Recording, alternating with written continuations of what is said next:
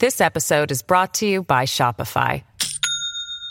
Do you have a point of sale system you can trust, or is it a real POS? You need Shopify for retail. From accepting payments to managing inventory, Shopify POS has everything you need to sell in person. Go to shopify.com slash system, all lowercase, to take your retail business to the next level today. That's shopify.com News, weather, traffic, money, politics, big interviews, and bold opinions. It's what's happening right now. This is Mornings with Simi. We are slowly getting more details about what happened at the RCMP's National Intelligence Center.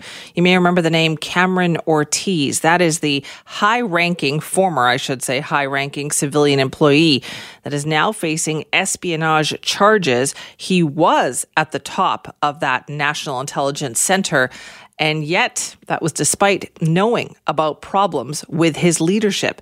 Let's talk more about what has been found out now. Joining us is Stewart Bell, Global News investigative journalist who has been looking into this story. Stewart, thanks for being with us.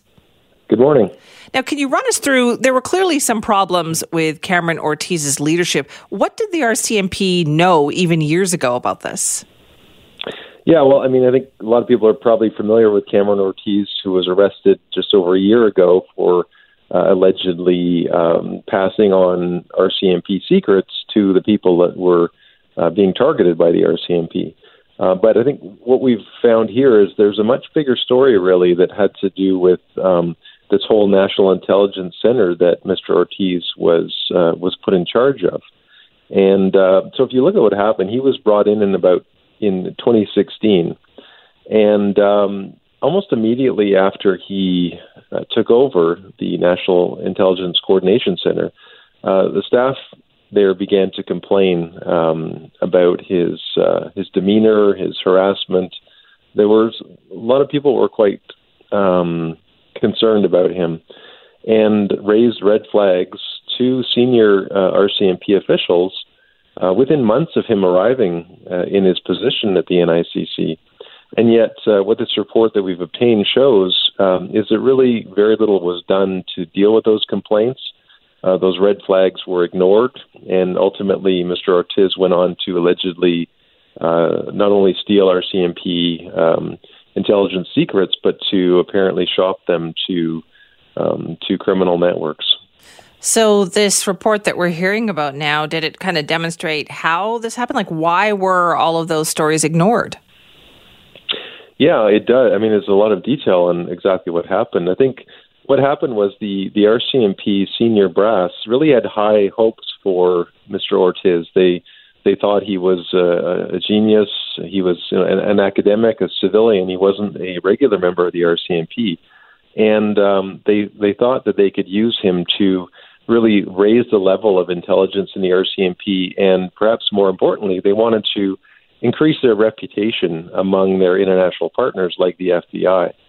So they thought they, they really entrusted him with a lot of uh, power, a lot of intelligence secrets. In fact, they assigned him specifically to begin using very classified information to try and um, to try and improve the quality of RCMP intelligence. So they seem to have had something invested in him succeeding. And uh, when they began to get complaints, they really did not listen to them carefully. They seemed to dismiss them as employees who were simply complaining about change that was, you know, threatening to staff members. And there were right. allegations among some of those staff that um, he was really protected by an old boys network of senior uh, RCMP leaders. You know, Stewart, what amazes me about that is that while all of that is unfolding and going on, at the same time, the RCMP on the outside was facing allegations of the same thing, right? We were hearing about bullying within the RCMP, all those high profile cases involving women, and yet they were still perpetuating it at the highest levels. Exactly. I mean, this has been a systemic issue within the RCMP. What's different here is that um, Mr. Ortiz, um, you know, not only had complaints about him, but he was uh, a relative newcomer in the RCMP, a civilian um, who had just unprecedented access to classified information, not only from Canadian intelligence, but from the intelligence services of our allies as well. And despite those complaints and all the potential for uh, problems that could arise from somebody misusing that intelligence, um, those complaints were not dealt with. And ultimately, he did, allegedly, according to the charges against him, mm-hmm. misuse the intelligence he was entrusted with. So, what happens next in his case now? Well, his case is before the courts. He hasn't been convicted. Um, they're still going through the lengthy process of trying to determine what evidence can be used in the trial and what can remain classified because whenever you have national security cases, there's uh, debates over um, not disclosing certain information. So it's going to be a while before his case uh, comes to a head, I think. Is there any indication from the top levels of the RCMP today, Stewart, that uh, they've changed things or that this wouldn't happen again?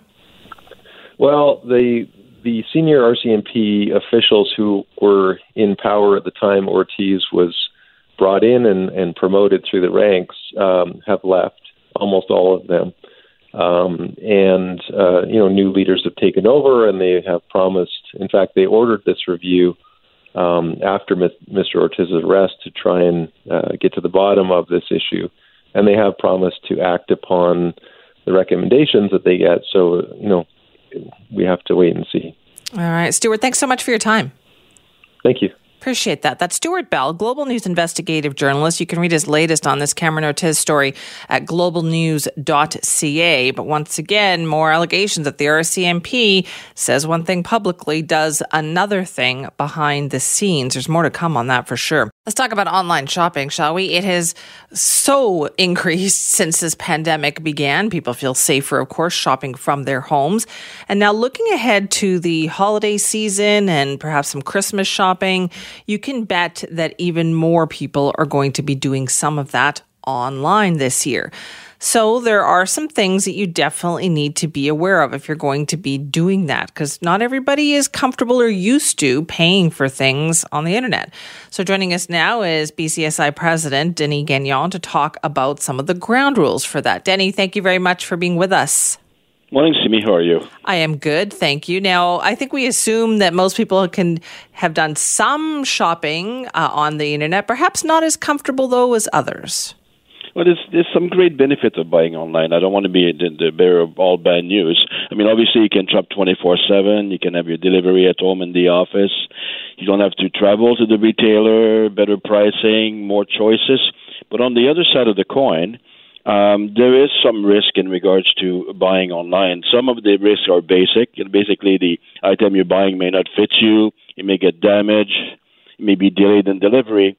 But it's more profound than that in regards to what uh, cyber criminals are doing. And one of the typical uh, approach that they're taking is basically phishing campaign, where you get those emails with an incredible offer, and basically which is called spoofing. And mm-hmm. what they're trying to do is to go you to click on a link, go to a website, and start entering your information.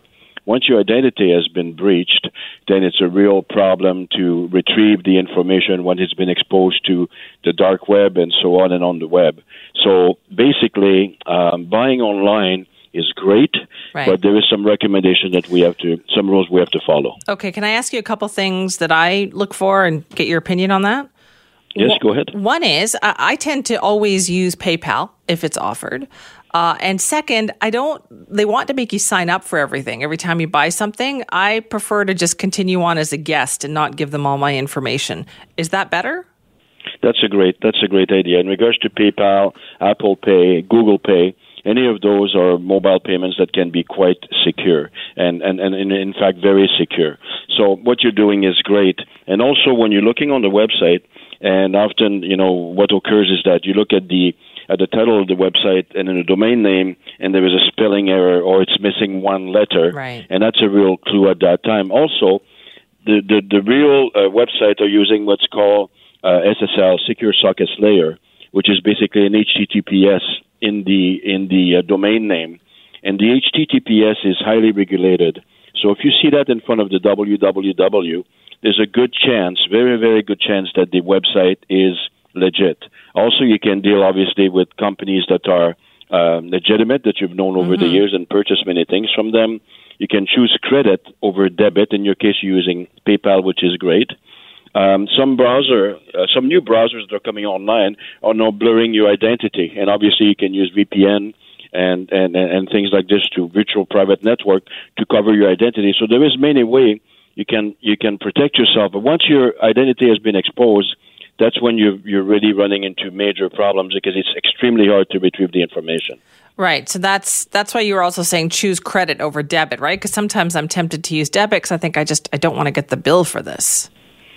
Yeah, and the fact is, is that then you have no recourse. If you're using debit, it's extremely. It's like wiring money to a website overseas, for example, and trying right. to get items. Your recourse is extremely, extremely limited to retrieve your money. Okay, so then always choose credit that's what I, I would recommend in in most cases. And uh, basically, now with Christmas coming and COVID, we're going to see a huge increase. And, and and and the retailers have been quite creative. I mean, obviously, you can buy online and pick up at the curb. You know, this is something that that can yeah. be done. Uh, some people don't like to do that because it feel, they feel like it's defeat the purpose of going to the mall and to the retailer.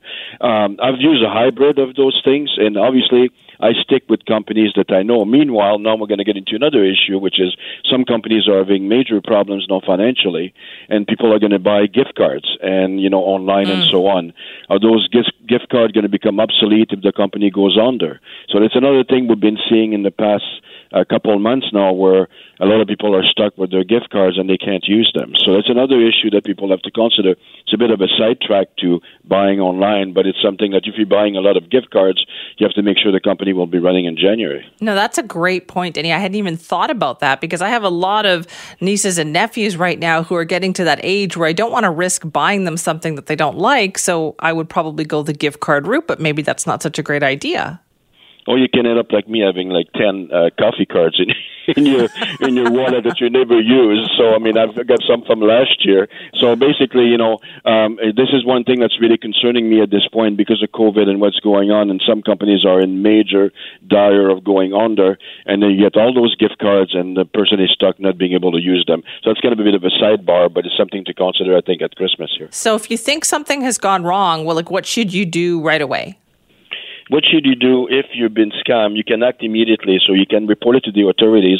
What's happened now is that we have, you know, obviously a pandemic of those things, so they they're limited in the resources so they can assist you. You can collect and organize your intelligence as much as possible. When someone contacts us, if they have their intelligence uh, very organized, that really helps us. Contact your credit card company and have the charge reversed. That's why I'm using that in that fact that you know with a credit card mm-hmm. you can stop basically and get a refund. And some media outlets, you know, for example, Global, uh, Andrew, for example, will chase those people and, and try to uh, to recover the, their their money, and that's a, a program that you know Global offers. So that's one to be the consumer support, the consumer protection, and uh, report to Better Business Bureau. There's also the Anti Fraud Canada uh, uh, website. Mm-hmm. And for a large sum of money, for example, if you're buying a car online, then some people at that point will consider a private investigator because the sum of money is so is so high. And and we see some very very large purchase online of vehicles and and things like that when you're dealing with twenty, thirty, forty thousand dollars, then that's a different that's a different issue right. than buying a gift, you know, like a gift card, for yeah, example. That's big stuff. All right, Denny, thank you so much for your time. Thank you very much. Have a great day, Simi. You too. Denny Gagnon, president of BCSI Investigations, with some very good advice for your holiday shopping online. We're going to talk about some Christmas shopping. We were just talking about safety when, when it comes to shopping online. Uh, now it turns out you may not even get the chance to do it because what you're looking to buy may not be available. Our Nikki Reitmeyer is here with more on that. Good morning, Nikki. Good morning, Simi. Uh, it sounds like one of the top toys this year that people want to buy is baby Yoda dolls. Oh, yeah. And I will say, I was just having this conversation briefly off the air with our technical producer, Greg, and he said, What? Ray Liotta? I said, No, baby Yoda. That's even funnier. That's Ray Liotta would be like, Yeah, the Ray Liotta doll. But Yoda no. doll, right? Baby, I can see that. Baby Yoda, this is the second year now because of the popularity of The Mandalorian. Like, Baby Yoda is everywhere. And what's really interesting um, is that even though it seems like you know spending is down, the one area that I guess retailers haven't been able to keep up is toys. Mm-hmm. And it's funny because you know, if you were to ask me this, whatever, yesterday, I would have said, no, I think that all spending will be down this year. Parents will be more conservative. Everyone's going to be a little bit more conservative with their spending. But retail analysts are saying, no, we're expecting almost the opposite of that. Well, spending will be down in other places for people this Christmas. There's going to be less traveling, less socializing. You're not going to be meeting as many people for dinners or drinks or coffees or so forth, you know, around the holiday season. Maybe not buying gifts for coworkers like you would have in the past either.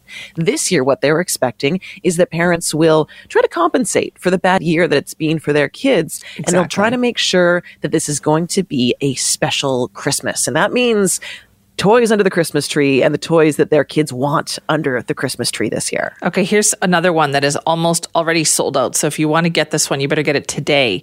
Uh, this is the collaboration between Lego and Nintendo. So you can actually make real life versions of the stuff in Super Mario. Like you can make the deserts, the grasslands, the whole thing. Like you can see why that would be hugely popular.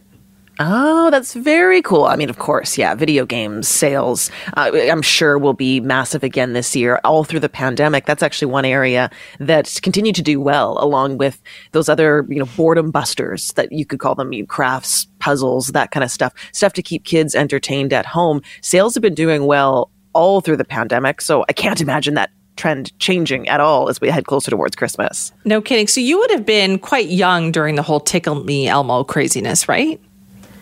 I was hmm, I'm just trying to think of when that was that was kind of late 1996 yeah 1996 yeah. was that craziness which I never had a tickle me Elmo doll but I feel like I would have been young enough that it would have it's maybe crazy. been just yeah yeah I remember the craziness I certainly remember the craziness oh I remember I worked in a newsroom yeah. they were I was working in the newsroom, and because I was a young reporter, obviously I didn't have holidays over Christmas, so I was working the entire Christmas season, and that was the biggest story. And so somebody donated one to us at the TV station to auction off for charity.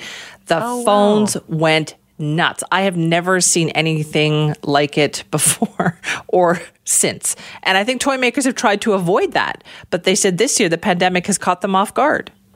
You know, it's funny. That's something I've never been able to relate to. And I think because growing up, we never had that I, desire to have the in-demand toy and my parents certainly were not going to be going to the store to get us the in-demand toy and line up for hours in order to purchase it so I, I never really fully understood that. The I have to get my kid the hottest toy this year, and I'll do it at any lengths, even if it means stampeding over other parents. Jingle all the way, toy. right? That's that Arnold Schwarzenegger movie. Um, I think what yeah. happens is when you're a parent, like you're right. If if it's been a tough year, if you've had a bad year, you just you want to see your kids smile and be so happy on Christmas Day. So you do think, oh, they asked for this.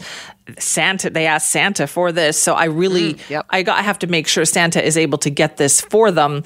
And I don't know, something takes over. I don't know if it's the competitive juices or what happens, but it just becomes something you have to do.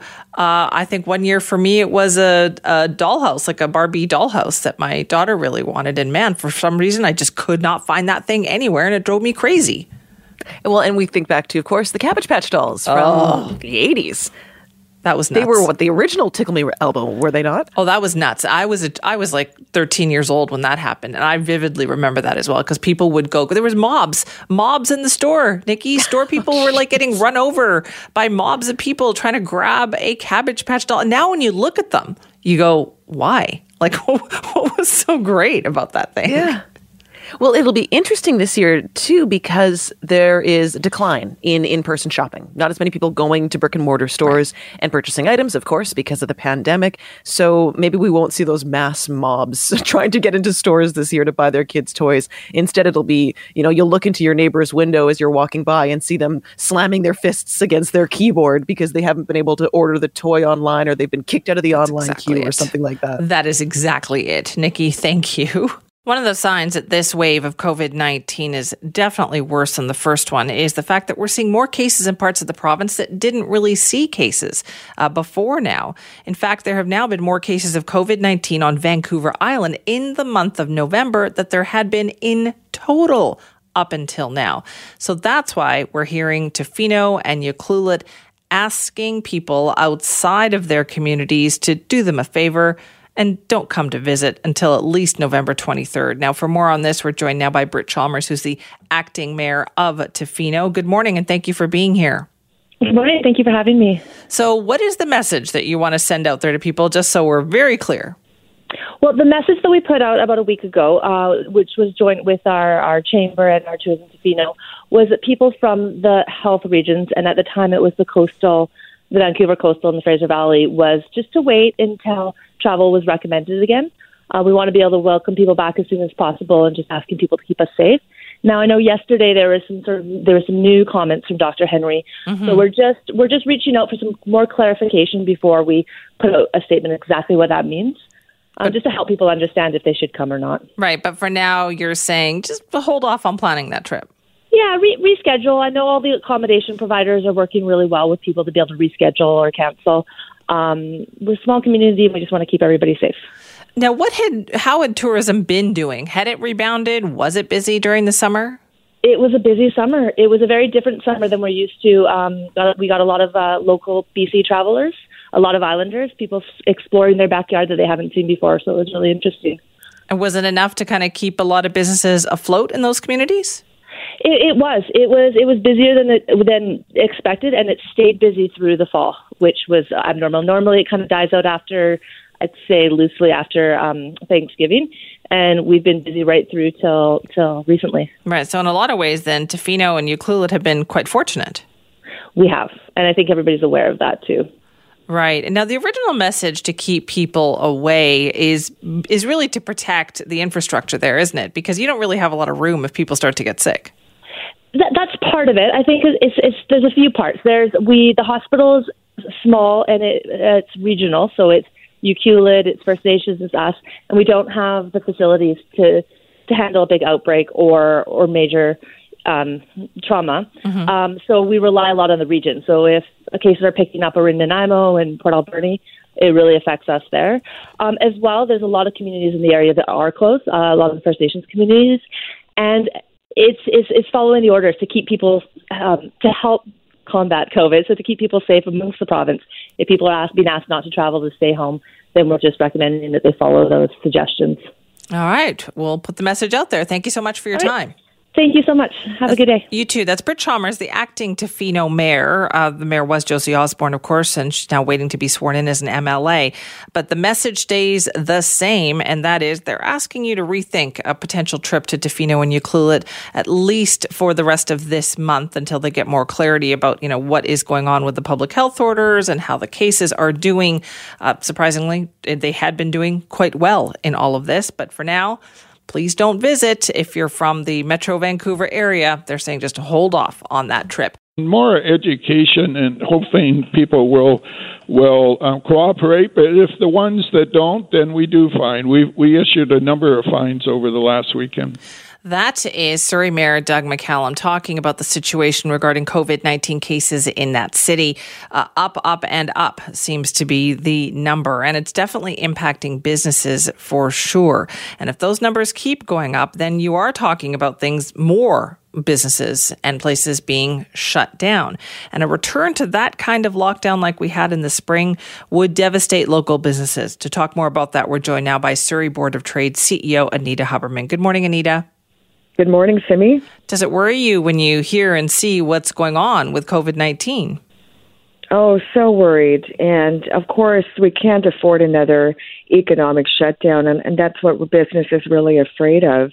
Uh, some businesses have been shut down uh, without government supports.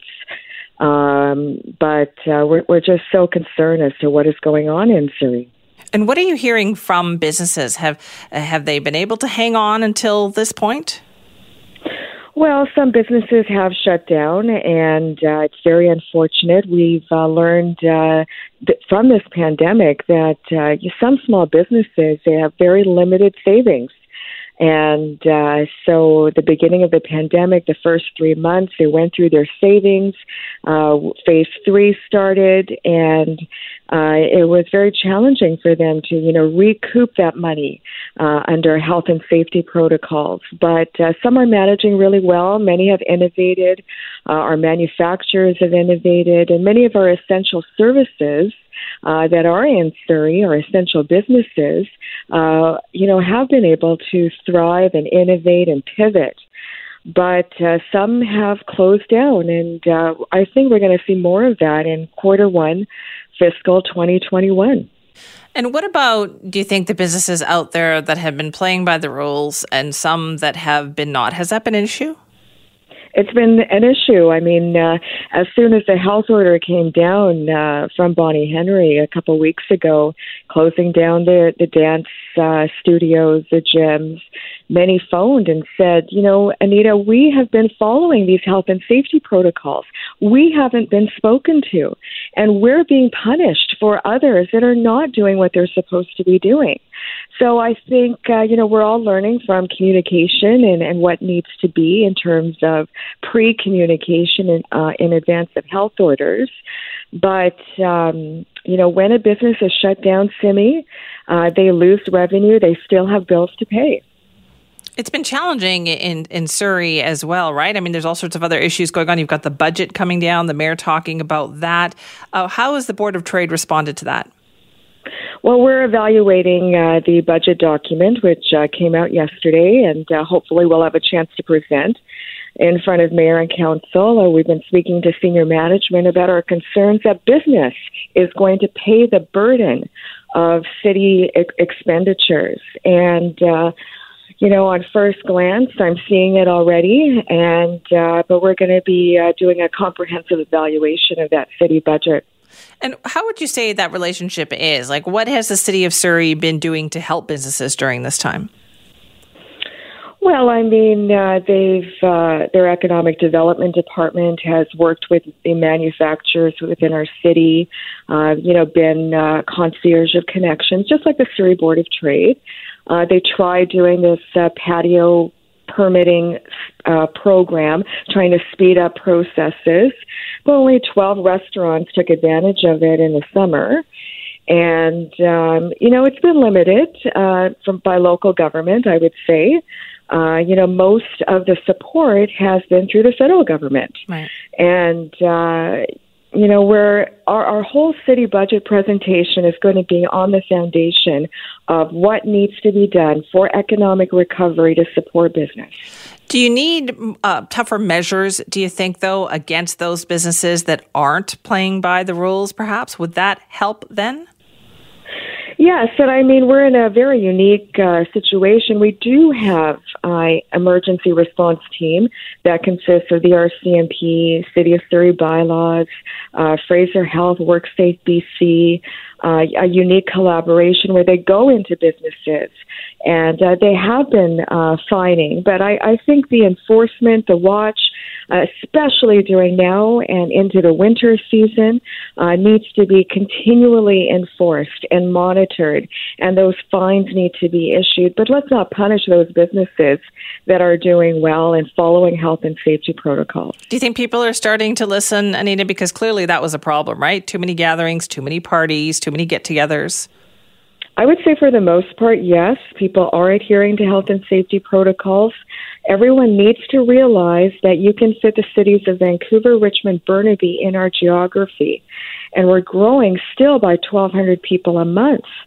Uh, but there are some that are ruining it for everyone, and uh, and uh, you know it's a problem. It certainly is. All right, Anita, thanks for your time. Thank you, Simi. That's Anita Huberman, the Board of Trade CEO in Surrey. We should mention as well that the Surrey Board of Trade and South Asian Business Association are holding a digital town hall today with Health Minister Adrian Dix and the Fraser Health CEO, Dr. Victoria Lee. That is happening at noon today. They're obviously doing a lot of reach out in Surrey in particular because of the uh, number of cases in Fraser Health. Let me just take a look at the totals that came out yesterday, the three day totals, right? You look at at the three day totals for Vancouver Coastal Health were something like 450 or so cases. The three day total for Fraser Health was well over a thousand plus cases. Uh, so, yeah, there is a big difference there. Are things changing, though? That is the question. Are people listening to this new mood, this new set of public health orders out there? This episode is brought to you by Shopify. Do you have a point of sale system you can trust, or is it a real POS? You need Shopify for retail. From accepting payments to managing inventory, Shopify POS has everything you need to sell in person. Go to shopify.com slash system, all lowercase, to take your retail business to the next level today. That's shopify.com slash system.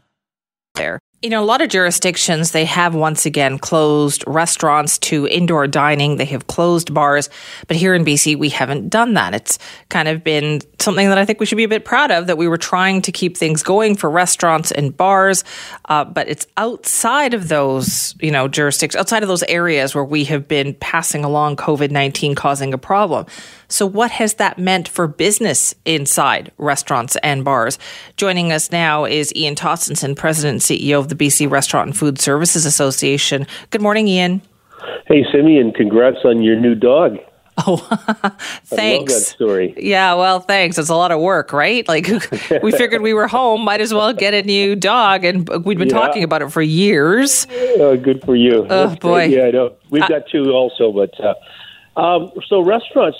well, I would say, Simi, I got asked this question last week, and I think you know truly the difference in British Columbia is that uh, at the very beginning of this, we put together a um, advisory team of the best in industry to to guide the whole process of what we needed to do, how we needed to open, what the protocols were Right.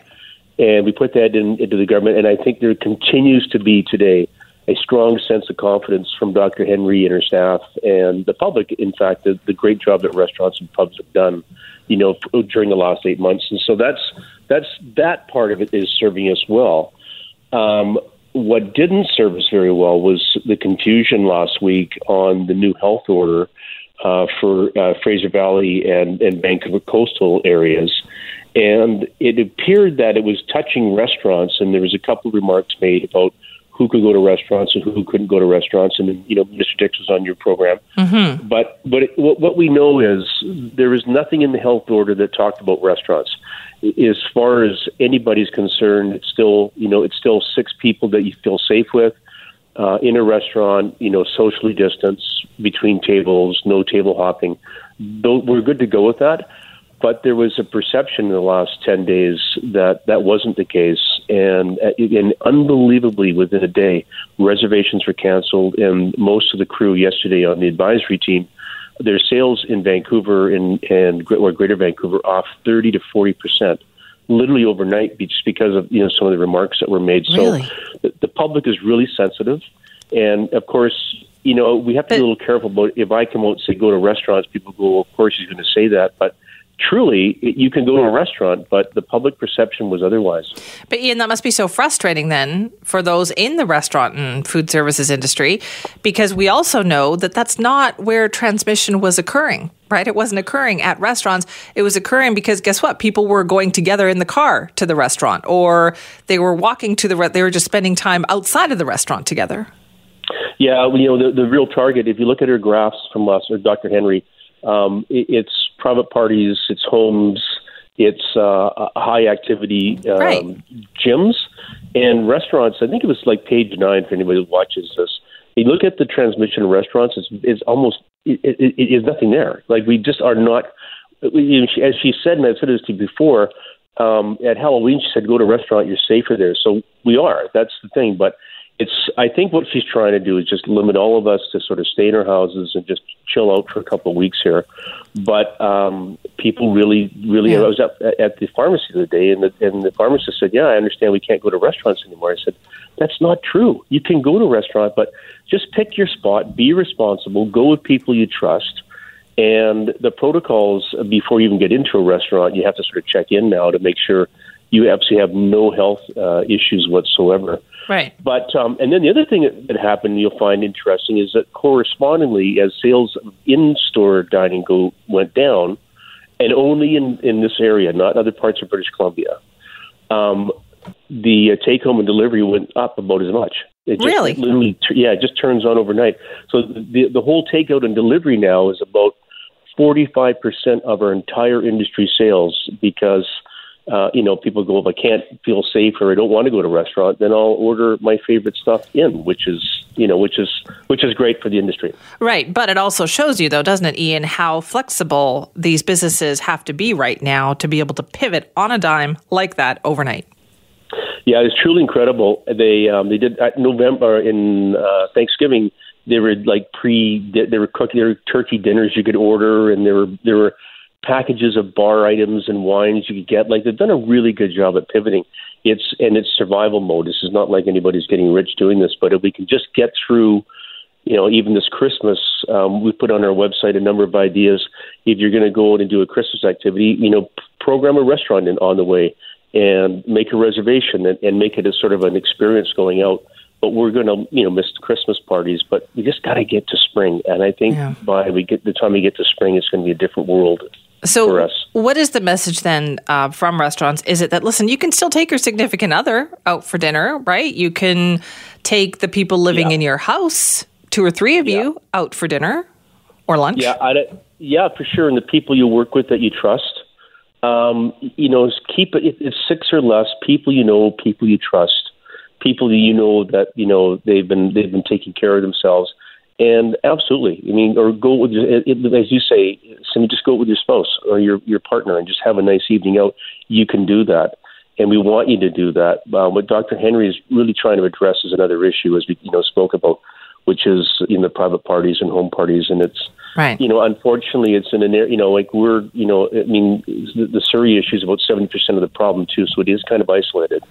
Are, and, are you um, worried though that this might lead to a closure, mm-hmm. like we're seeing other jurisdictions respond by closing indoor dining?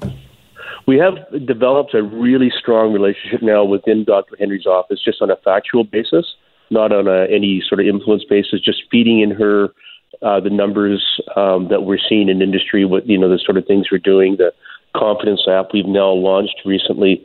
So um, the two the two parties are, are are making sure now they've said it's not their preference to shut businesses down because that that that that brings with a whole host of other problems. Um, but you know, if we can't get this turned around, then you know it could be a complete shutdown. But she doesn't favor that. She's she's a real she's got a lot of common sense, and as long as our industry is doing the great job that it is, and be prepared to get rid of the people that aren't within our industry, um, I think she feels very confident that uh, we're not, you know, we're part of the solution, right. not part of the problem. One of the things we heard from some gym owners was that they knew of other gym owners that weren't following the rules, but nobody really said anything.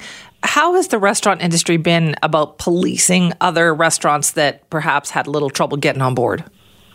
Well, yeah, I've done this with you before. I would call out with any of your listeners that want to call, let us know, call me or email me of concerns they have.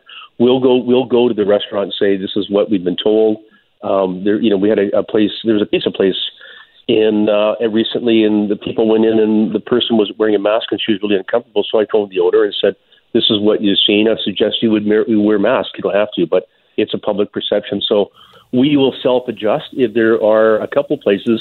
In downtown Vancouver that um, were, were wild and crazy, and we just phoned um, we phoned the health uh, Vancouver Coastal Health and said you should get in there and do it because those people will destroy it for the little guy in the street down that's doing it right. And so, yeah, we um, we've been very, very intentional about that, yeah. and um, and it's it's serving us well. It's serving us well. So. The Fingers crossed. Still there. If anybody that's listening you know, has a problem, let us know, and we'll uh, we'll go take a look at it. All right, Ian. Thanks so much for your time this morning. Take care of that dog. Uh, we will. That is Ian Tostenson, President and CEO of the BC Restaurant and Food Services Association. So, business dropped dramatically last week when those new public health orders came out. People stopped going to indoor dining 30 to 40%, Ian said. But takeout went up correspondingly. So, people know they hear the information, they respond to the information. The consequences of stupidity are going to be felt by the people who were there violating the rules, and they should look forward to and check their mailbox, waiting for a penalty to come in the mail to them. That is Manitoba Premier Brian Pallister. Strong words for people who attended an anti mask protest in Manitoba on Saturday. The situation in that province, though, continues to deteriorate. And you've got some communities, like in Steinbach, reporting they are actually nearing capacity in their hospitals as a result of this pandemic, and it is not a pretty situation. Joining us now is Global News Winnipeg morning reporter Abigail Turner for more on this. Abigail, thanks for joining us. Hi, good morning. It sounds like it's a bit of a scary situation. Can you give us an idea of how, how bad has COVID 19 hit places like Winnipeg? Well, if we take a look just outside of Winnipeg, I know you just played that clip from our premier, uh, Brian Pallister. He was talking about that anti mask rally we saw over the weekend where just over, oh, 100 people attended this rally. And Premier Brian Pallister hinted that tickets could be on the way for people uh, who attended th- this rally based on the license plates. And that's really what's causing, um, I guess you could say, a storm in Manitoba. That's um, the news of the week is this anti-mask rally. It's kind of the first we've seen in the province. And again, just over 100 people attended, and not just adults. We saw lots of kids at this rally too. So that's really, um, I guess you could say, yeah, the news of the week. Wow, that's interesting. So they're going to use the license plates of the people at the rally to potentially issue tickets to them? Yes, yeah, we had that confirmed yesterday by the province. They haven't given us exact totals as to uh, how many people they do plan on finding, but they are saying they will be using license plates from the vehicles that were at the rally. Huh. And just to put that into perspective, if if you are a family of four, individual fines for the province they range up to twelve hundred dollars. Wow. Okay. So it could be potentially expensive. Abigail, what has it been like for the hospitals? How many people are kind of in the ICUs, and is there a concern about a strain on the system? Well, as of yesterday, we saw 42 Manitobans in the ICU, and so that's across the province. Now, Steinbach again, they seem to be a, a really big hotspot. So they're just an hour south of Winnipeg, just to give you a bit of perspective. About 16,000 people live in that community. And the Manitoba Nurses Union uh, is saying that some nurses at the Steinbach Hospital were even having to triage patients in their cars because of a lack of space in the emergency department. So that just kind of gives you an idea about how much pressure is really on this small community's hospital. That is some scary stuff, having to triage people in their cars. So what is the government doing as a result of this? What have the what have the restrictions been like? Well, we are in our level red uh, system for the pandemic response system here in Manitoba. Um, before that, we were in orange. So this is the highest critical level that we can be at in Manitoba which has forced a lot of businesses to close. And on top of that, um, they're looking at even more restrictions because over the weekend, online, all over Facebook and Twitter, we saw lots of pictures of parking lots at big giant box stores like Costco and Walmart all these parking lots full, um, you know, despite these major restrictions that were in place. So the province is saying, you know, we're going to look at tighter restrictions because our hospitals are at capacity, we are at a dangerous level. And on top of that, because our hospitals are at such a high level, they're looking at opening space in arenas. So hockey rinks obviously closed right now in Manitoba, I'm sure in lots of places in Canada. And that's where they will be taking patients, not COVID 19 patients, patients who are uh, in stable condition, um, but that's their next plan of attack. Oh, well, that's a scary one. All right, Abigail, thanks for your time on that this morning. Thank you so much. That's Abigail Turner, Global News Morning Reporter in Winnipeg, talking about the very serious situation Manitoba is facing right now. They are planning to set up hospitals in arenas. They've got communities like Steinbach, as she pointed out there, where nurses are reporting they're having to triage patients in their cars because the hospitals are filled to overflowing as a result of the number of COVID 19 cases that they have been getting. And that's enforcement. You talk about what the Premier Pallister just had mentioned there in the clip that we played, that they're talking about using the license plates of people to ticket them or fine them for going to that anti mask protest on the weekend. That's tough enforcement. $1,200 per person? Is that something that you would like to see here? There's a reason why so many Canadians watch American politics unfold just to the south of us, particularly with this latest election, because when it comes down to it, our relationship with the United States is the most important country to country relationship that Canada has. And that's why today the Greater Vancouver Board of Trade is going to be exploring that question. How will the results of the U.S. election impact us here in BC, BC businesses, BC industries? Now, I'm going to be involved in that event too, which you can check out online. Shachi Kurl is one of the panelists who we will be talking to, and she joins us now, the president of the Angus Reid Institute. Good morning, Shachi. Good morning, Simi. Are you all set to do this? Sure. All set to talk about this today. I know you were going to do a little bit of a dive into some of the data here as well uh, when it comes to the impact of U.S. elections here. How closely do you think we pay attention as British Columbians to that? Oh, we're we're engaged. I mean, I, at most of the time, Canadians are more preoccupied, uh, especially in the last four years, with uh, U.S. politics than they have been with domestic, provincial, or federal affairs of state. Which isn't to say that we're not paying attention to those things too, but it it gives you a sense of just how galvanized Canadians have been, particularly in the last four to five years, over what's been happening south of the border, as the world has been. Um, these have been really unprecedented times, and you know, I'm, I'm sure you'll go back and think about this, and as as I do, we we sort of all collectively spent the first two years going, okay, what will it be like? Yeah. And, you know, oh, well, you know, the prime minister figured out how not to get pulled into one of those crazy handshakes, or, oh, what are the implications around a renegotiation of NAFTA? And then we've seen it sort of devolve in the last two years into complete madness. So now we have an opportunity for um, reset.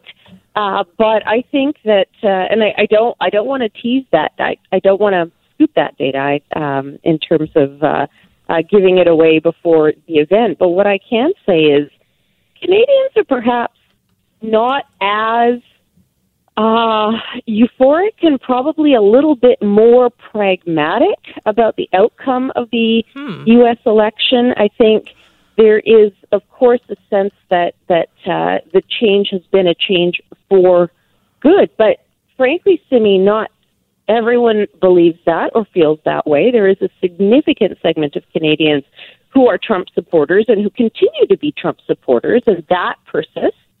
And the other thing is, I think there's a lot of uncertainty as to whether uh, a Biden presidency will actually be a good one for British Columbia or a good one for Canada. Yeah, that, we're definitely going to be exploring that today as well. So it, it sounds like, though, from what you're saying, Shachi, that there is this idea that um, there is no, oh, it's just four years and then things will go back to the, you know, quote unquote normal relationship. Are you saying that the relationship has potentially changed permanently? Uh, it's less that the relationship has ch- changed, Simi, and more that I think what what can happen, and and it's normal and it's natural that there can be a tendency to assume that because the person has changed or the personality has changed, that therefore the relationship will change automatically for the better. We do tend to be a country that is a little bit personality driven. So when Obama was in the White House, he might have been as protectionist around trade or um, or or set out policies that, that were not particularly good for the Canadian economy, a la Keystone Pipeline. And of course, we've heard Joe Biden talk about his stance on Keystone. Um, and yet, because he was Obama and a rock star and, and somebody who generally seems like a thoroughly decent person, it was like, hey, it's great, no problem. Um, Eh, because Trump was Trump, Right. regardless of policy, there was a tendency to think that everything he did was bad for Canada. Although, again, the renegotiation of NAFTA was was not great for us. We we did okay, but we did not come out of that better. We came out of it worse. So I think there is some trepidation separating out separating out Joe Biden the man and separating out you know the fact that you you probably have more sanity now in the White House than you did over the last four years. What does it really mean to Canada? I think Canadians are fairly circumspect about that. I think, yeah, that's exactly it as well. It's almost like nobody is willing to get their hopes up anymore with this, given everything that's happened in the last couple of years. Uh, it's it's it's been it's been a pretty squashing time, hasn't it? Uh, yes, it has. And we're going to be talking more about that today. Uh, Shachi, thanks so much for your time. Thanks for having me. That is Shachi Kurl with the Angus Reid Institute. She is one of the panelists today at the Greater Vancouver Board of Trade, exploring the question about how the U- the results of that U.S. election are going to impact BC industries. Of course, we don't have a you know a definitive transition plan yet from the U.S., so it's not like Canada can start reaching out, making those connections. There's still a very delicate diplomatic dance that is being done on that front. So, can BC businesses you know find a way or get an idea of how they're going to be impacted? We'll be talking with Shachi about that as well. James Moore is going to be joining us, and as well Bruce Heyman, the former uh, U.S. ambassador to Canada, will also be part of that panel. It'll be really fascinating. You can check it out online at the Greater Vancouver Board of Trade.